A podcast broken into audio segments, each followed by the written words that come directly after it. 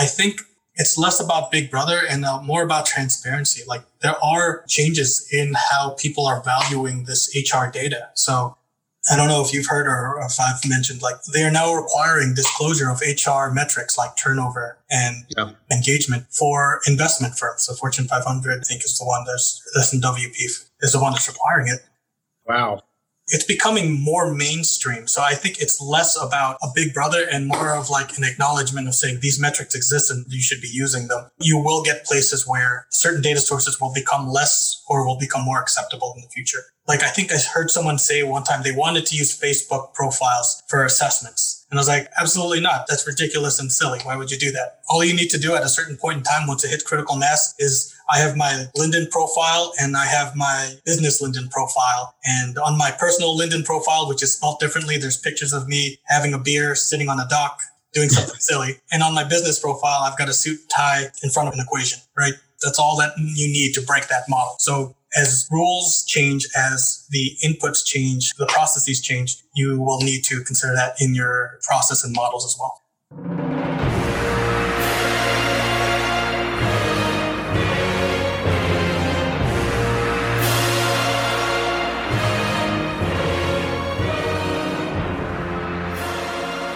Welcome to Business Psychology Unplugged. Today we have Lyndon Lanes, well, there's many things I could describe Lyndon. Absolutely brilliant young man. But beyond that, he is a intelligent manager. At the time of recording, he's working at Verizon and also a former graduate student of mine. So happy to have you here today, Lyndon. How are you? I'm great. Excited to be here. Thanks for having me. I want to ask you, you know, imagine there's a student out there and, and, this podcast obviously is not just for students, but anyone who's relatively new to the whole data intelligence, I should say more specifically. Is it intimidating?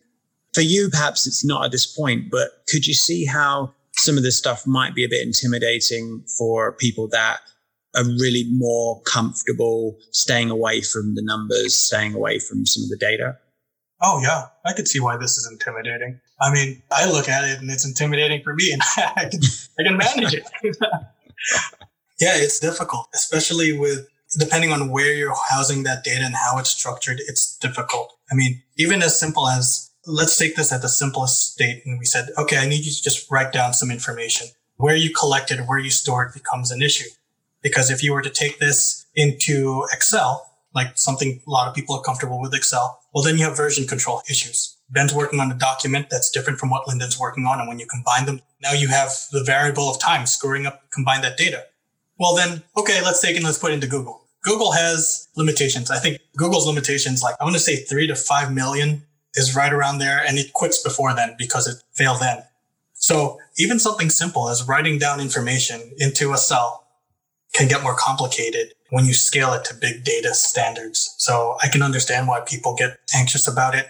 I think though, for a lot of places, the pros outweigh the cons.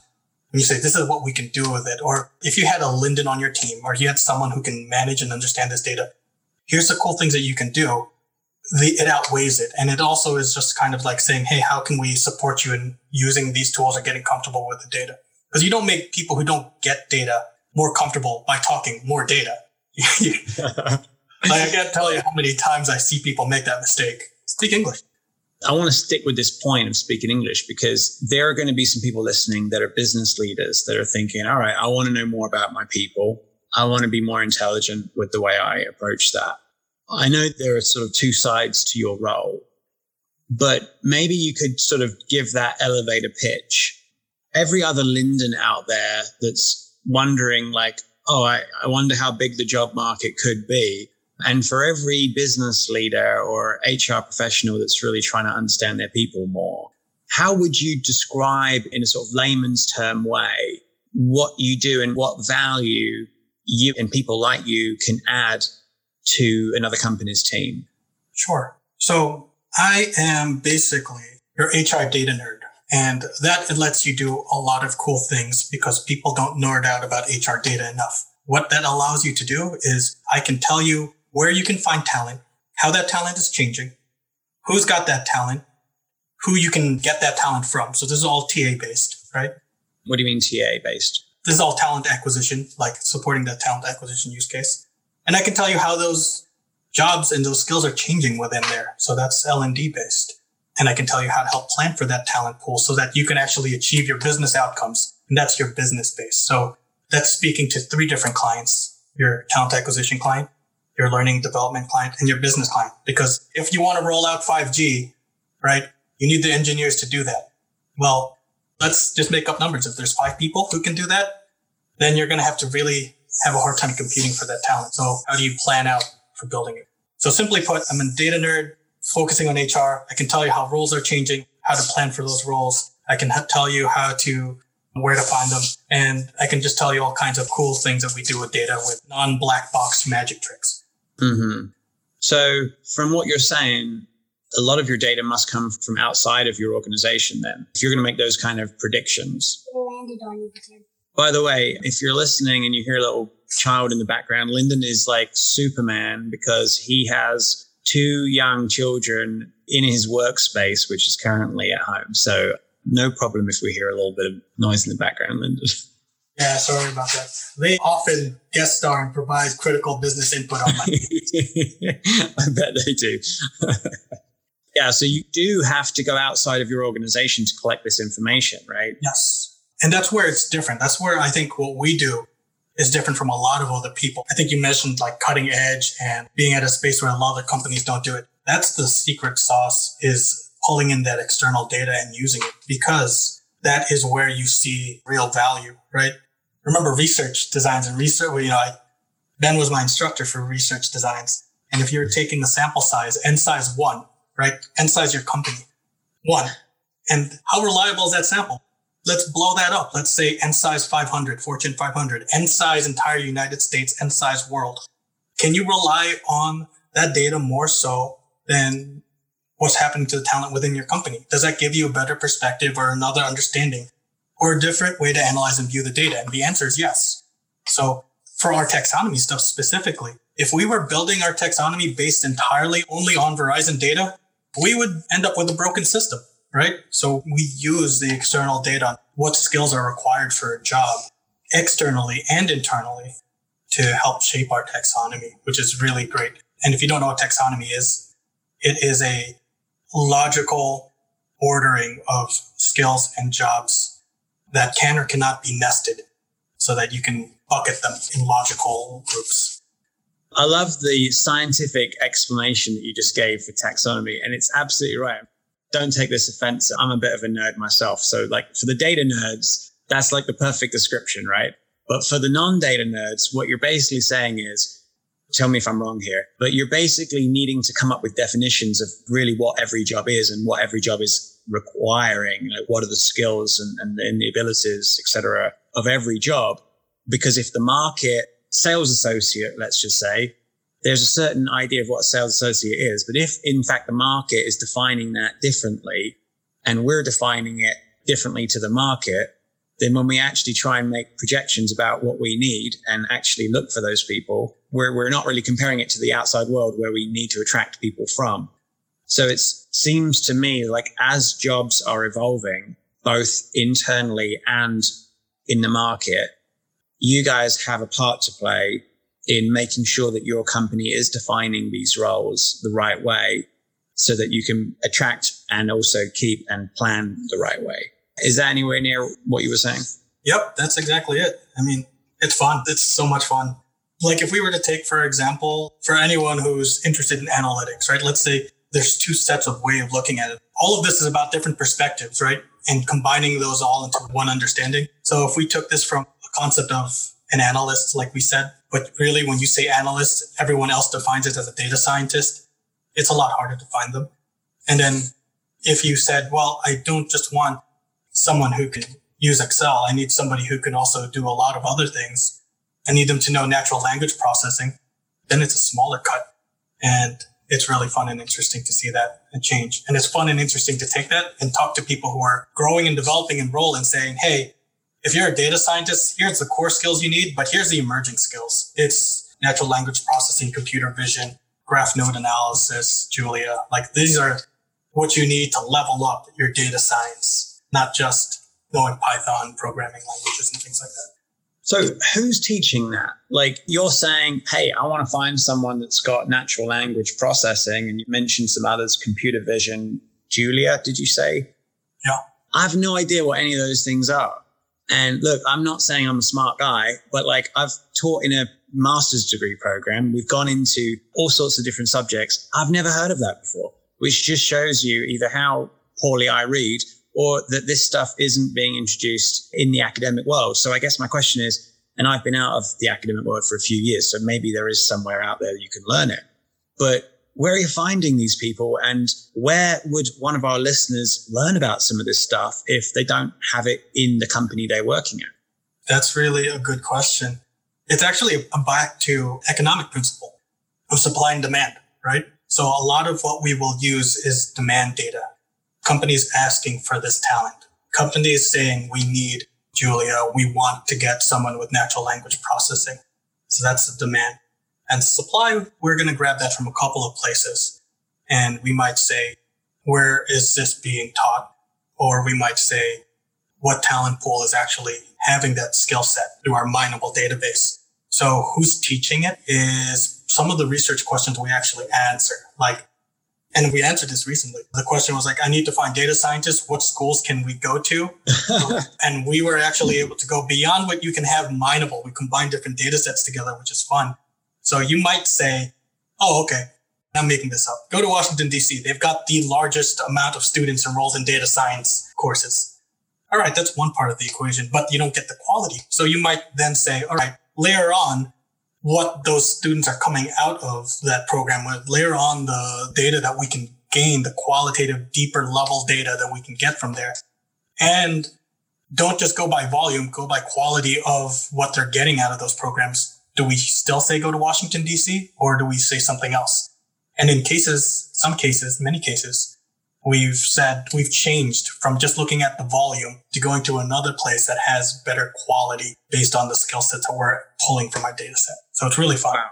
So I really think this is interesting. And I appreciate the fact that there may be only so much you can reveal from your secret source. Um, my thought process goes wild when you say things like, oh, we're going to look at qualitative information, because that's obviously like text, anything that they're communicating that we have the data on. So anything that is available on the open market in terms of content, I'm guessing there's some pulling of that, there's some assessment of that to find out if in fact people are doing well, because otherwise, unless you're getting their grade sent to you, you're probably not going to know very easily if people are actually coming out and doing well. All you would know is who's employed, who's not employed. I'm guessing you can get a lot from the job sites to see the demand to, to layer things the way you're describing. It really is interesting because you're basically bringing a couple of different factors that are the biggest predictors that you know of. And I'm guessing I'm really overly simplifying what you're doing. But then that's you're sort of scraping data from here and you're picking out predictors from there and somehow you're coming up with a model then can be used internally to decide is this something we can do internally is this something we've got to contract out are those kind of things discussed at any point yeah what we hire internally or contract out we'll partner we'll do that analysis and we'll partner with a workforce planning team to handle that because, well, I mean, it's just, I'd like to stick more to the science and analytics and they can really engage with the business. We can deep dive. So they will handle that part, but we do use this information for that. And it's really great and fun. I think what I like about all of this is really interesting is research is a big part, understanding how to design a research project. And we might not do that ourselves. We might pay someone. So we have vendors that we partner with because you need a separate full team scrape mine and make that data into a good pipeline, that's a full-time job. We partner with vendors to do that. But it's fun because we act in very much like a research team. We will build the research. I will say like, how would you construct this? How can we validate it? What's a way that we can measure it? Let's say, and this is a bad measure. I've seen people try and measure how good a candidate will be based on how much public speaking they do. I've seen that as a measure from another company and other vendors trying to sell yeah. a product. They said like, you know, part of what we model and we rank and rate people on is like how many conferences they're, they're speaking at. And like, that's awful. How is that useful? I might be an awful public speaker and I might be completely brilliant, but I don't want to share my ideas or I legally cannot because of my company's uh, stance on things. You've completely cut a large chunk of your talent pool and you're weighting people inappropriately. So imagine us taking that approach and knocking out that question and then saying, mm. what else could we use that could be appropriate, valid, measurable, and usable without getting us sued? That's the fun part too. You know what? You're getting me excited now because like you're getting into the world of measurement, which I know a lot of people are super bored by. But I tell you, when you're trying to capture something, when you're really trying to measure something, just like when you step on the scales and you measure your weight or you measure your height, it's so like objective the scales are measuring pounds and the height is measuring whatever centimeters, meters, inches, whatever it is, right? But when we start trying to measure some of the things that you're describing, it can easily go wrong, right? We can easily be measuring something other than what we think we're measuring, which is the topic of validity and thinking about the outcome measure, which obviously is like whether this actually turns out to be successful or not. Everything we're putting in at the front end it's garbage in, garbage out. So if we're doing bad measurements at the front end, we're going to get bad outcomes on the other end. So I think it's really great that you're thinking about this stuff. The conference thing, that blows my mind because I've seen so many people present at conferences that they're content, they're experts, but to your point, either they can't speak about certain things or they're lousy public speakers. And so it's kind of like, you're going to make a, an assessment. This person's really good. I guess the logic is that, well, if they keep getting asked back, then they're probably quite good. But if they're the only person that can really speak to that subject, then they're probably going to get, or if they're the only person available to, to attend. Or they, if they happen to know someone who's got a podcast who used to be their professor, you know. you must have a lot of professors. I see you on a lot of podcasts these days. yeah. So uh, yeah. that's that's the fun stuff. I think it's really great to do that. For anyone who's actually really interested in people analytics, I think one of the things that makes this job fun, and someone asked me once, like, why people analytics? Why not do finance? You'll get paid more. Why not do marketing? You'll get paid more. Absolutely, you get paid more, but it's the challenge of this data set people don't really understand that people analytics, people data. Imagine that what you would give to your financial analysts, your marketing teams, it is a fully blank white sheet of paper. It is a solid, homogeneous, perfect data set. Now, I'm going to ask you to take that piece of paper in your mind, fold it up, take a hole puncher through it, right? And then tear a chunk off and do that three times and layer it on top of each other. That is what your people data looks like. It is matrixed. It has holes in it and it's got layers and it's messy and it's incredibly fun to be able to say, I can interpret this versus something that's perfect. So uh, not everyone will like that if you sounds awful, that sounds like, oh man, what are you talking about, Lyndon? Maybe people analytics isn't for you. There's a fair amount of dealing with imperfection and how do you deal with imputed versus uh, actual data. No, I think you're tapping into some good stuff here because, like, number one, I don't know if I'm going to ever get someone else to jump on a podcast with me that's so excited by data, right? So, firstly, if anyone out there is as excited or gets excited about it by listening to you, well, that's, that's a good thing. And those people that aren't really data people, it's probably good to get a perspective or listen to a, a perspective about this because your organization may need someone like Lyndon. And yeah, you are doing research in many ways. You're doing research. A lot of organizations may end up contracting out that research because they don't have the teams internally. So I'm guessing there's a Lyndon out there that services a whole bunch of different clients and organizations. But I just want to tap into one of the things you mentioned about the whole layering of data. And you're obviously trying to layer multiple factors. I suppose in a way, I don't know if the Venn diagram is a fair, is any way near what you're describing, but you're essentially taking multiple factors and you're layering them in order to make a conclusion and make, make a prediction about them. Does that sound about right? Yep, absolutely. Okay my thing is, where does the big brother element come in here? Sorry to throw you under the bus like this, Lyndon, and you don't need to answer it in any way that would be difficult for you to answer. But there's a lot of data here. And I'm sure that data is not really leaving your office. That I don't really care about. But like, where is the line? Is there a line? Because clearly, the more data you have, the better you can predict, and the more likely your company can make a successful decision about its talent, maybe even about its customers, obviously the market. So where's the line? And do you feel like that's something you should care about or even, and I'm not trying to lead you. I'm just trying to wonder, like, is there a line? And do you think at one point that line will be a lot clearer for other people in the industry? Yeah, that's a great question. And there's a full topic on the construct of ethical data, right? That's really what you're kind of getting at here, ethical yeah. data. And I completely support that. There is a line and there are places where you should not do things. For example, like you could, I've heard companies say like, yeah, we could predict and project on mortality rates, right? Like when you're doing like your turnover and when you're looking at insurance claims and you can say like, oh, wow, would you ever want to report or actually do that? Actually, you could, but you don't want to. That's an ethical boundary you don't want to cross. So there are places and cases where it comes up and you have to have the right people to see that and know that you shouldn't touch it or to say, what are the guardrails around it? So for my work, this data doesn't have to me an ethical bound because of the data sources we're using. So we're not using something off of someone's private page, right? We're not necessarily looking at someone who has privacy filters on, someone who doesn't want to be found. We're right. using data that's publicly available. We're using data that people want to allow to be seen which is, I think we're okay. And then when we blend that with our own internal company data, when you take your HR data, you don't share it with outside of HR, right? You will aggregate, mm-hmm. anonymize it all. So a lot of it is going to depend on your data source and that might change. You know, like the legal changes with LinkedIn trying to say we own that data, you can't have it. The court ruling was that that's publicly available data. It belongs to the user. If the user doesn't want that data available, then they can turn the privacy on and they won't find them. So that's an important thing to look at. And with the Big Brother aspect, I think it's less about Big Brother and uh, more about transparency. Like there are changes in how people are valuing this HR data. So I don't know if you've heard or if I've mentioned, like they are now requiring disclosure of HR metrics like turnover and yeah. engagement for investment firms. So Fortune 500, I think, is the one that's, that's in WP is the one that's requiring it.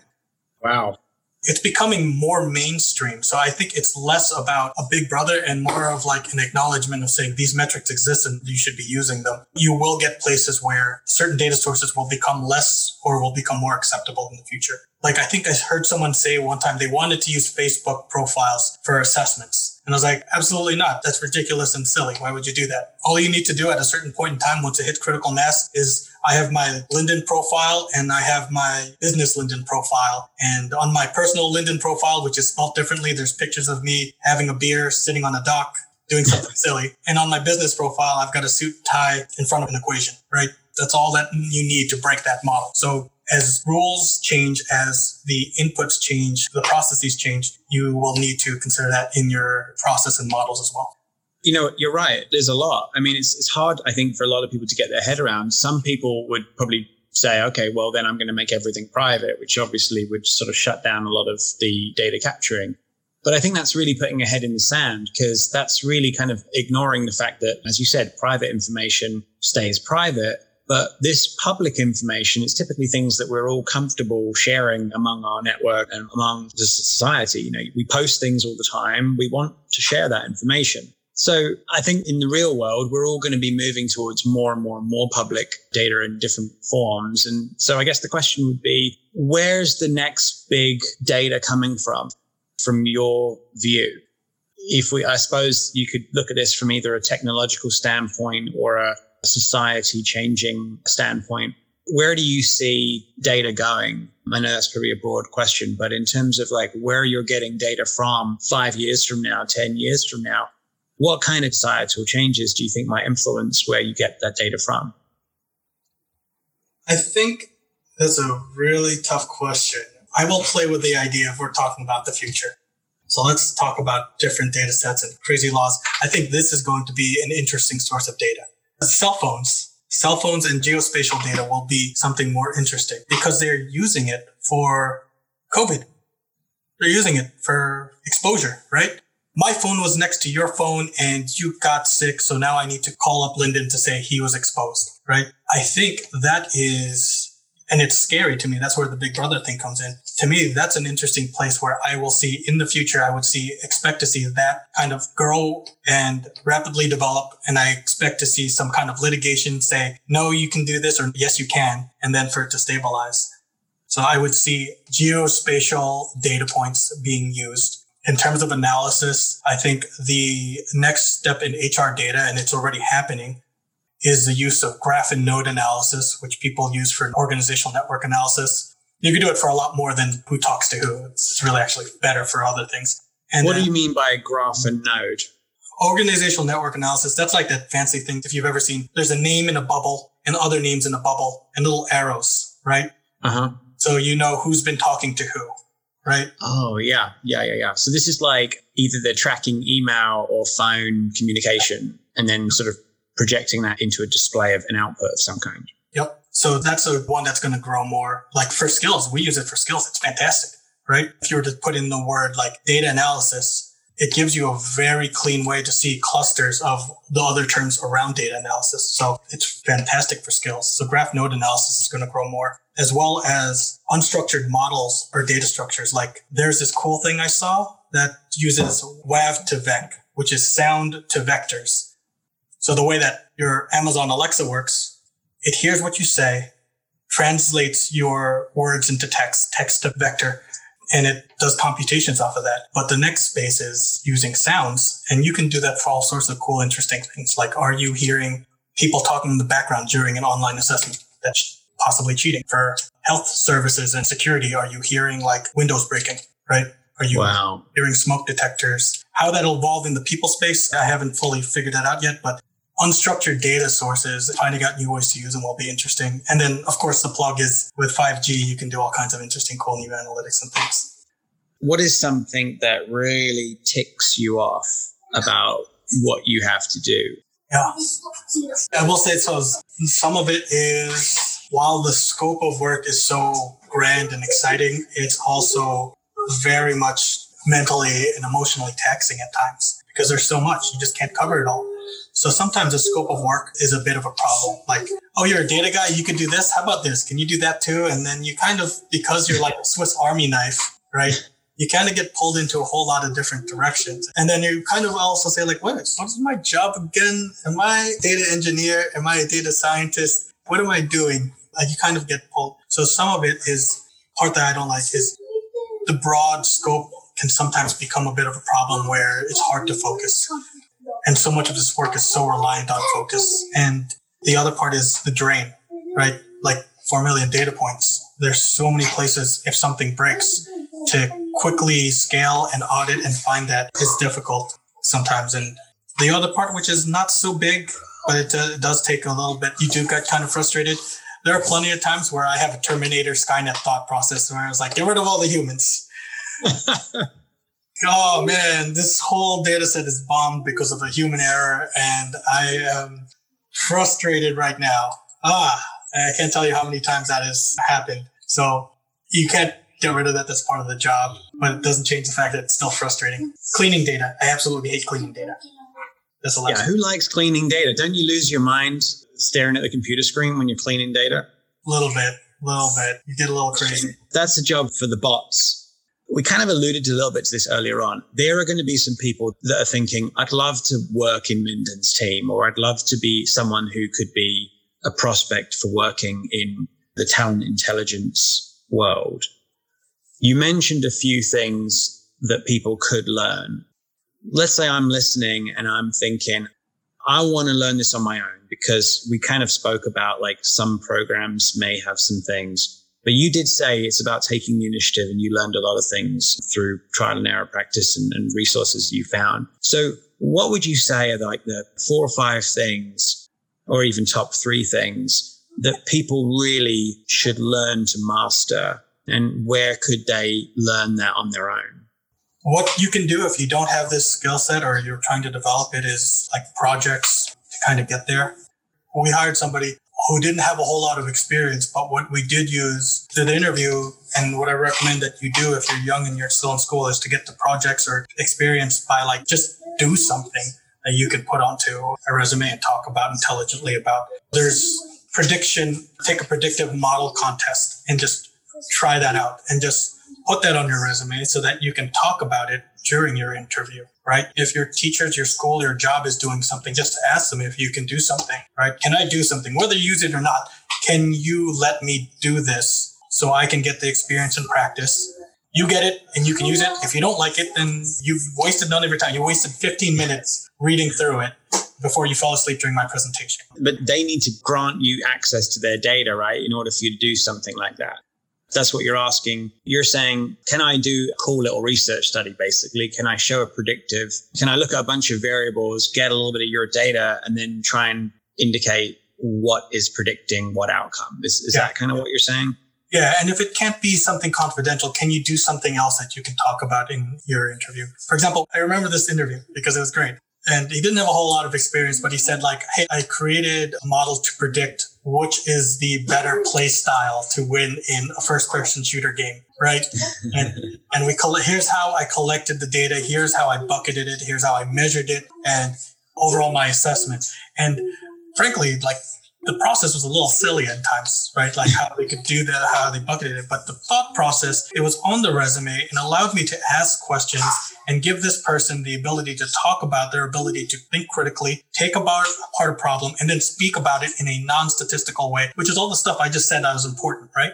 by saying, "Oh, this was how I did," and how did they rank? You know, they ranked in the top ten percent of people predicting something. That's a great thing to get to do. So it doesn't even have to be specifically tied to the people data. It's got to give you the ability to transfer that skill set to your next role. So I think that's great. And there's a lot of data sets that are specifically samples of HR data that you can then take and say, I took this model and I did this as a project right? You can have a list of projects at the bottom of your resume to kind of talk about things. If you have zero resources, you don't have a cool professor who will sign off on it, your job isn't cool, then go and just do the project on your own and write it, put it on your resume to at least say like, have the opportunity to talk about it.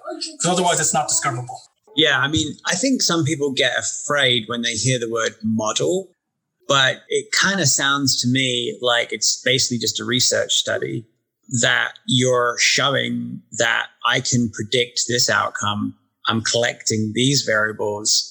I'm going to look for correlations. I'm going to look for significant differences. I'm going to look for a pattern between what predicts what. I'm going to maybe figure out which ones have certain degrees of weight, right? Like, I guess do a regression analysis, perhaps. Maybe I'm messing up my stats here, but you're basically looking to see, can we predict an outcome?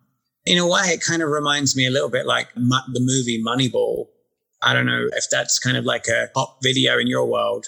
It's probably a good gateway for layman's, you know, for people in the outside world to get a little idea of what we're talking about when we talk about modeling. Is that fair or am I like off track here? That's right on track. You can say we moneyball talent. I love that. Moneyball talent is going to be the title of this podcast episode, right? Okay, like seriously though, if there are people out there that are trying to get their head around what this is and they watch that movie Moneyball and they can start to think, okay, well, how can I predict something? What data can I collect? Where from? Some of it is public. Some of it might be your organization, but ultimately it can help make a business decision.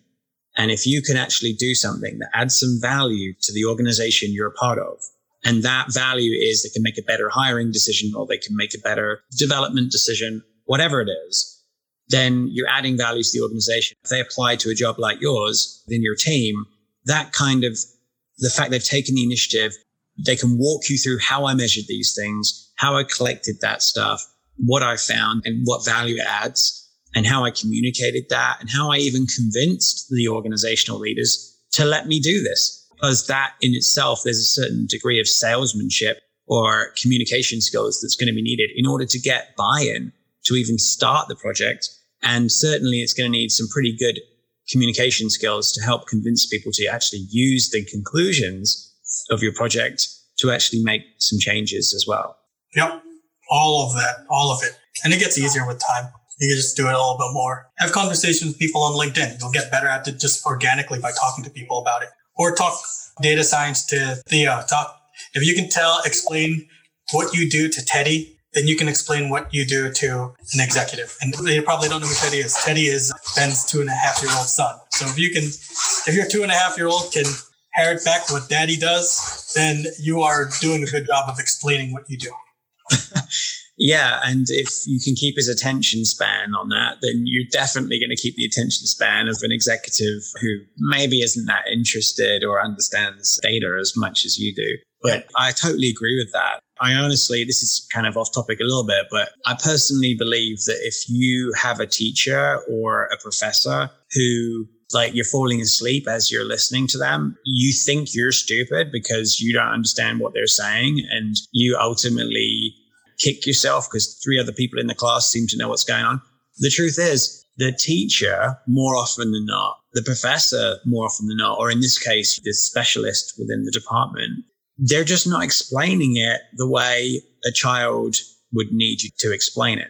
And if they were better at explaining it in really simple terms, that's one of the reasons why I try really hard when I have guests on this podcast to try and translate some of the things they're saying because it, they're so used to saying it in their world. No offense to you, Lyndon, but you're surrounded by data people, right? So a lot of this stuff is going to seem like daily. St- we're, we're really going I'm asking, you know, I'm really dumbing down or trying to dumb down some of the things that you're talking about. But when you actually have someone that feels like they're not very good because they don't understand, I think there should be a little bit more light shone on the teacher that maybe you need to do a better job breaking it down for people. Yeah, that's absolutely true. It's funny how that flips, that dynamic flips. Like when you're in school, you're failing, you're bad because you're not able to understand things. When you get out of school, you're failing because you're not able to explain things. It's like, it's that flip, exactly what you're saying. And that's yeah. a critical part of the job. It is. And I actually think, you know, I don't think for a second that was a throwaway comment of yours just now, but that was certainly like a quickly commented part of it. It's like, it is such an important part of any specialist's job to communicate with other people because it's so easy for the other people just to sort of like not really get it and ultimately impacts the project further down the line because there was a misunderstanding and that person was too embarrassed to ask a question. And often there are too many experts that they like the fact that they're the experts. So they speak in language that only they understand. I have a fun story about that. Two stories, two stories. One is from you. Because I remember we had to do those lit reviews for those research articles. And I was like, man, this article is really complicated. I'm just going to write down what they said in this very complex scientific jargon and write it down. And I remember you said once, like, Lyndon, people will appreciate and respect you more if you can explain this complex thing in simpler terms. Because I was basically pushing back way too much information from the, the one pager review. And I was like, okay, I get that Ben said that. I don't really get it. I'll just keep going on. me, so there years later, I was working with our executive director of talent acquisition, and I was explaining something to her, and she looked at me and she said to me, Lyndon, I get that you're smart. We hired you because you're smart. We know that you can do smart things, but I need you to just tell me whatever you're doing. I need you to explain it to me in English because." while you're smart at this, you're not being very smart at explaining this in a way that I can understand it. And that wasn't exactly what she said. It had that same connotation. It was a meaningful thing to, for me to take away. Like part of your job is to be able to take the science, complex stuff and deal with it. And what you give to the world, you output might be as simple as a yup, right? Is this good science? Yup. Do you need me to explain more? I will. But if you're happy with the yup, we're good to move. Lyndon, I don't want to take up any more of your time, though I wish I could. I know that you're a very popular person right now, both online and also in your house, because you've got a lot of demands and also within your company. So I'm going to let you go. But thank you so much for your time coming on today. I think there's a lot of really great stuff we've covered. And I really hope that I can get you back on here at some point in the future and learn about all the cool stuff that you're working on and where you see the future because you've got one hell of a vision for what's coming around the corner and you're literally in the driving seat of one of the fastest cars on the road in your industry working at Verizon at the moment. I can't imagine there's that many other people that will be able to talk about the kind of things you're talking about. So thank you very much. Absolutely. This has been a pleasure. It's always fun. It's great to connect. It's been a while. We'll, we'll look forward to having more conversations. I guess that's it. Yeah. Thank you, Lyndon. Sadly, that's all we have time for today. But if you enjoyed listening to this podcast episode, hit the subscribe button, leave us a five star review, or just tell your friends about it. Until next time, this is Business Psychology Unplugged.